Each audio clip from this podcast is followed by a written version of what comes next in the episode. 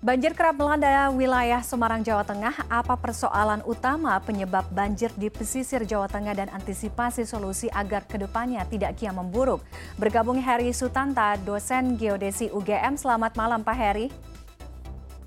Halo, selamat malam Mbak Tiffany. Apa kabarnya? Alhamdulillah, mudah-mudahan Pak Heri juga dalam keadaan baik. Uh, Pak Heri, terkait dengan uh, yeah. banjir yang kerap melanda wilayah Jawa Tengah, pesisir Jawa Tengah, um, apakah karena salah satunya disebabkan oleh faktor lingkungan, ada penurunan tanah yang cepat dan mengapa kalau memang itu salah satu faktornya, mengapa uh, prosesnya begitu cepat, uh, Pak Heri? Iya, banjir di Semarang sebetulnya ada dua jenis, satu yang seperti kita lihat kemarin di daerah atas ya, itu karena memang wilayahnya itu terletak di daerah cekungan dan kemudian uh, perumahan itu terletak di daerah uh, belokan sungai. Kemudian banjir yang terjadi di bagian bawah itu terutama adalah karena memang elevasi dari permukaan tanah, ketinggian permukaan tanah itu sudah cukup rendah, sehingga ada dua hal. Satu, eh, ketika ada air pasang dia akan eh, naik, dan kemudian yang kedua itu adalah karena memang eh, air itu sulit untuk surut, karena posisinya yang memang rendah itu tadi. Nah, penurunan tanah di Semarang itu menjadi salah satu hal yang perlu untuk diwaspadai dan diantisipasi uh-huh. karena dia akan meningkatkan peluang terjadinya banjir itu menjadi lebih besar lagi. Demikian Mbak Tiffany. Oke, berapa kisaran penurunan tanahnya uh, Pak Heri? Apakah ada um, jumlah atau angkanya per tahun misalkan? Di iya, sebetulnya penurunan tanah di Semarang itu sudah diteliti sejak cukup lama. Hmm. Dari beberapa dokumen dari Badan Geologi itu sudah meneliti sejak tahun 1997 hmm. Dan 2000-an dan pada waktu itu ada juga yang meneliti dari Teknik Geodesi UGM itu menemukan fakta bahwa tanah di Semarang pada periode tersebut turun sekitar 20 cm dalam waktu tiga tahun. Oh. Nah, kemudian penelitian-penelitian berikutnya itu juga menyebutkan bahwa tanah di Semarang di sebagian uh, terutama di pesisir kalau kita lihat dari bandara ke arah timur itu bisa turun sampai uh, 10 cm per tahun dengan kecepatan penurunan yang bervariasi tergantung kepada wilayahnya. Jadi kalau kita membayangkan 10 cm per tahun maka dalam 10 tahun dia sudah mencapai satu meter kira-kira. Iya iya iya oke maka uh, itu salah satu penyebabnya ya mengapa penurunan tanahnya cepat ya dan menyebabkan uh, terjadinya banjir. Uh, Pak Heri, uh, apakah ada pengaruh letak geografis um, Semarang zaman dulu?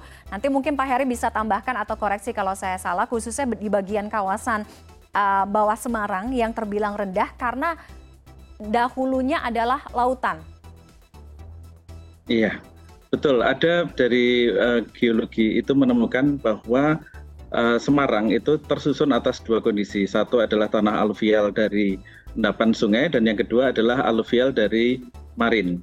Nah, kemudian uh, posisi ini yang uh, sebelumnya dari beberapa uh, literatur menyebutkan misalnya Van Bemelen bahwa garis pantai di Semarang saat ini itu kira-kira 2000 atau 2 km ya 2000 meter dibandingkan dengan garis pantai pada uh, sekitar 400 tahun yang lalu. Nah, kemudian uh, dengan adanya tanahnya turun karena beberapa faktor yang mungkin nanti kita bisa diskusikan, hmm. maka kemudian uh, terjadi penurunan tanah itu tadi.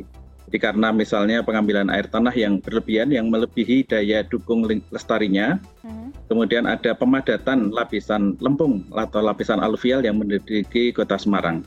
Jadi memang dulunya Semarang itu adalah uh, laut, yang kemudian ter uh, ada sedimentasi jadi hmm. dari aluvial kemudian menjadi daratan dan sekarang uh, karena kenaikan permukaan air laut ya ada dua aspek ya laut permuka, uh, kenaikan permukaan laut global maupun faktor lokal karena adanya penurunan tanah dan justru faktor lokal ini yang uh, kecepatannya jauh lebih tinggi daripada kecepatan kenaikan air muka laut uh, global. Hmm, Oke, okay. Pak Heri dari beberapa artikel uh, yang saya baca, banjir di Semarang ini sebenarnya sudah terjadi sejak uh, masa pemerintahan India Belanda, sehingga pada masanya mungkin pada saat itu, yeah. apakah betul atau tidak nanti Pak Heri bisa tambahkan ya, uh, di, dibangun kanal besar di bagian yeah. barat, kemudian juga di bagian timur. Tapi setelah sekian lama, puluhan tahun, ratusan bahkan, uh, mengapa belum bisa teratasi? Iya, ada dua hal. Satu adalah bahwa pada saat itu, uh, pada saat uh, zaman Belanda, mm -hmm. jumlah penduduknya masih sedikit, infrastruktur masih sedikit, sehingga kalau misalnya terjadi banjir, itu tidak berdampak langsung kepada infrastruktur dan eh, orang-orang yang tinggal di sana. Nah, kemudian saat ini dengan jumlah penduduk yang jauh lebih banyak, kemudian pembangunan infrastruktur yang sangat pesat, uh, dan tidak semua orang itu kemudian mampu untuk uh, tinggal di wilayah yang aman dari banjir. Jadi tanah-tanah marginal itu kemudian terpaksa dihuni oleh warga masyarakat yang kurang beruntung dan kemudian mereka lah yang lebih rentan terhadap uh, dampak dari bencana ya salah satunya adalah dampak dari banjir itu. Oke. Jadi memang uh, pertumbuhan penduduk itu membuat banyak orang terpaksa tinggal di daerah yang rawan bencana. Mm-hmm, Oke, okay. um, solusi dan juga antisipasi uh, dampak yang lebih buruk di kemudian hari seperti apa Pak Heri? Kalau tadi mungkin salah satu faktor yang disebutkan oleh Pak Heri adalah pengambilan air tanah berlebihan, sehingga itu juga mungkin sekarang harus menjadi concern besar uh, dari pemerintah provinsi Jawa Tengah sendiri. Iya, ada beberapa hal yang bisa kita lakukan. Yang pertama, untuk kita bisa mengetahui sejauh mana cakupan daerah yang mengalami penurunan tanah, kemudian masyarakat yang terdampak, ya pemetaan uh, risiko kawasan yang berisiko terhadap bencana, maka kita membutuhkan peta skala besar. Hmm. Nah, sayangnya peta skala besar yang ada di kota-kota pesisir di Indonesia, yang skala besar ini maksud saya adalah peta skala 1000 dengan teknologi yang saat ini misalnya dengan teknologi leader itu bisa memberikan ketelitian uh, tinggi itu bisa 10 sampai 15 cm sehingga bisa digunakan untuk pemodelan banjir itu masih jarang tersedia. Di Kota Semarang peta yang skala 15000 itu dibuat 20 tahun yang lalu. Di Jakarta 10 tahun yang lalu. Sehingga kita pertama kali adalah membutuhkan adanya peta skala besar, peta topografi skala besar atau peta rupa skala besar untuk bisa melakukan pemetaan bencana dengan akurat dan detail. Kemudian yang kedua, kita harus memi, uh, me, ini terkait dengan damp, uh, faktor yang menyebabkan penurunan tanah ya. Hmm. Beberapa salah satu yang paling dominan di dalam penurunan tanah itu adalah karena pengambilan air tanah yang berlebihan. Pelajaran dari di Italia di Sungai Po yang berada di dekat Venice itu ketika pengambilan air tanahnya dikelola dengan baik, maka kecepatan penurunan tanahnya itu bisa melambat dari 6 atau 5 cm per tahun itu menjadi 1 cm per tahun. Jadi kita bisa katakanlah memberi, membeli waktu untuk menyiapkan infrastruktur yang tepat. Kemudian uh, secara umum uh, respon atau upaya kita di dalam menanggapi atau menanggulangi bencana itu ada tiga. Yang pertama adalah kita emergency response seperti yang tampak sekarang ini. Ketika ada bencana kita memberikan bantuan, mengevakuasi masyarakat dan sebagainya. Yang kedua atau uh, itu kita adalah retreat ya. Jadi kita mengalah ya, kita terpaksa tidak bisa memanfaatkan lahan-lahan yang rawan bencana itu.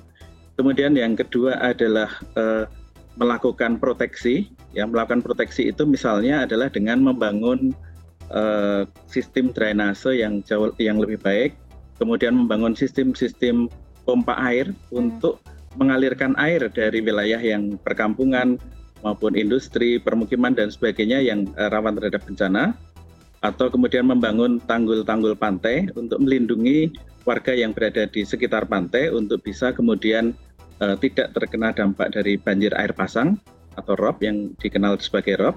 Okay. Kemudian yang ketiga kita juga bisa melakukan akomodasi Baik. dari sisi misalnya pemanfaatan lahan atau bahkan membuat rumah panggung misalnya. Mm -hmm. Oke, baik. Uh, mudah-mudahan pemerintah bisa memanfaatkan waktu. Kalau tadi Pak Heri bahasanya bisa membeli waktu dengan menyiapkan um, solusi dan juga antisipasi agar tidak terulang uh, di kemudian hari. Terima kasih Pak Heri Sutanta, dosen geodesi UGM sudah bergabung Sama -sama, dengan kami malam hari ini. Selamat malam, sehat selalu.